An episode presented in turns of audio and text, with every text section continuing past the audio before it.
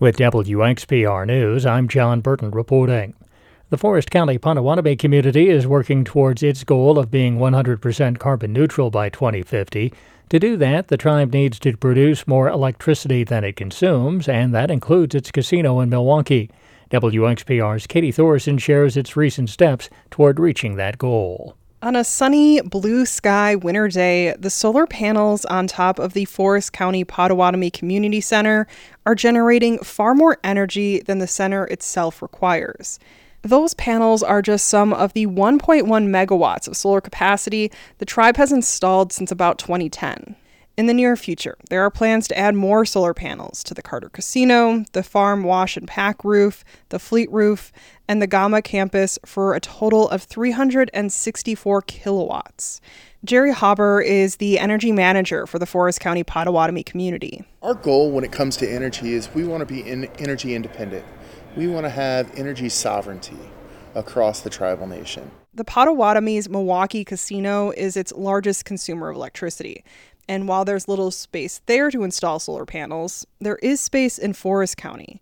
It's now a requirement that all new builds across Forest County Potawatomi are built energy efficient and with roofs that can support solar.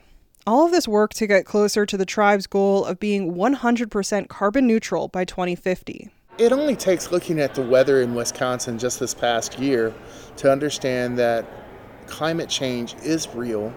It's making a drastic difference in our lives and we need to do something about it. And the tribe has looked at that, and it, the tribe has the goal of leaving this area and their land better now, seven generations forward. So, seven generations from now is the idea that they will have land and the area is much better off than when we received it now. Hauber says that extends beyond the tribe into the greater region as well not just in the hopes for the future, but also for sunny days where the solar panels are producing more energy than the tribal community in Forest County is using, and that excess electricity goes back to the grid to power more homes and businesses in the area. For WXPR News, I'm Katie Thoresen in Forest County. Governor Tony Evers is expected to sign a bill allowing police departments to charge for police body camera footage requested by YouTubers. State Representative Katrina Shankland of Stevens Point helped amend the bipartisan bill with the goal of making sure residents still get what they need. Those who are a part of an incident are still able to get this footage for free. Um, those who are part of, who are a resident or citizen of the community, are also able to get the footage for free up to 10 times per year. Those who make a living posting police videos on YouTube would have to pay every time. So they would still have access to all the body cam footage at all times, but they would have to pay of the actual cost of the redaction and for the footage.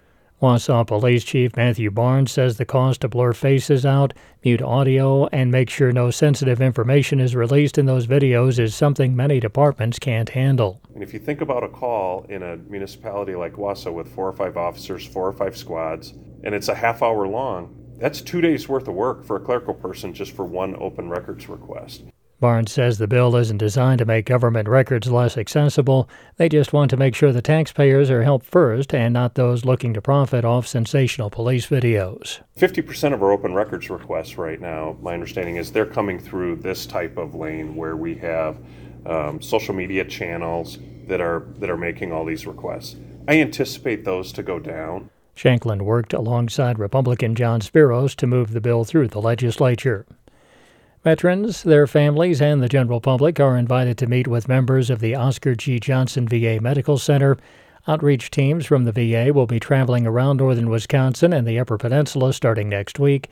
They'll be hosting nine veteran town halls over three days. The VA Medical Center says it's an opportunity for people to ask questions and learn about the changes to their benefits and health care.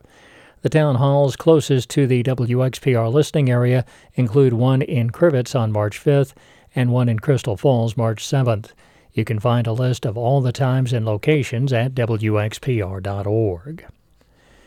Wisconsin Governor Tony Evers is asking Republican legislators to release $125 million set aside to combat pollution from so called forever chemicals. The GOP created a $125 million fund last summer to cover grants for testing for contamination from PFAS chemicals, but the Republican controlled Joint Finance Committee has yet to release the money.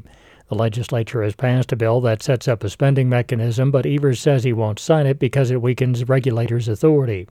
The governor in December directed the Department of Natural Resources to ask the committee to release the money. Evers announced Tuesday the agency has filed another request for the money at his direction.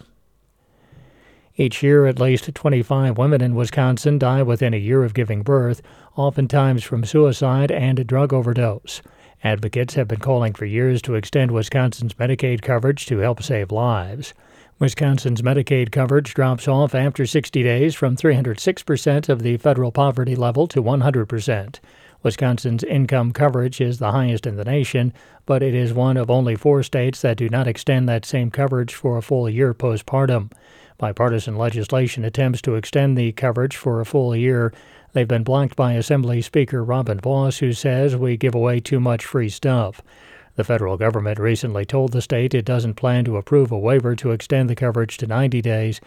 You can read the full Wisconsin Watch report on this issue at WXPR.org. Those who research farming trends are poring over new federal data that only comes around every five years. The latest information helps some organizations check the pulse of conservation efforts. Mike Moen reports. This month, the USDA released the new Census of Agriculture. Initial reaction focused on the loss of farms around the country and consolidation within the industry.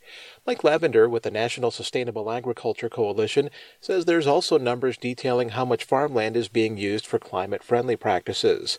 He notes there were some bright spots, but also room for opportunity. Some of the data that we're seeing within the census reinforces for us that in so many ways it is about access to programs within USDA or information. Conservation data examples include an increase in the use of no till practices, while the number of farmers using rotational grazing is down.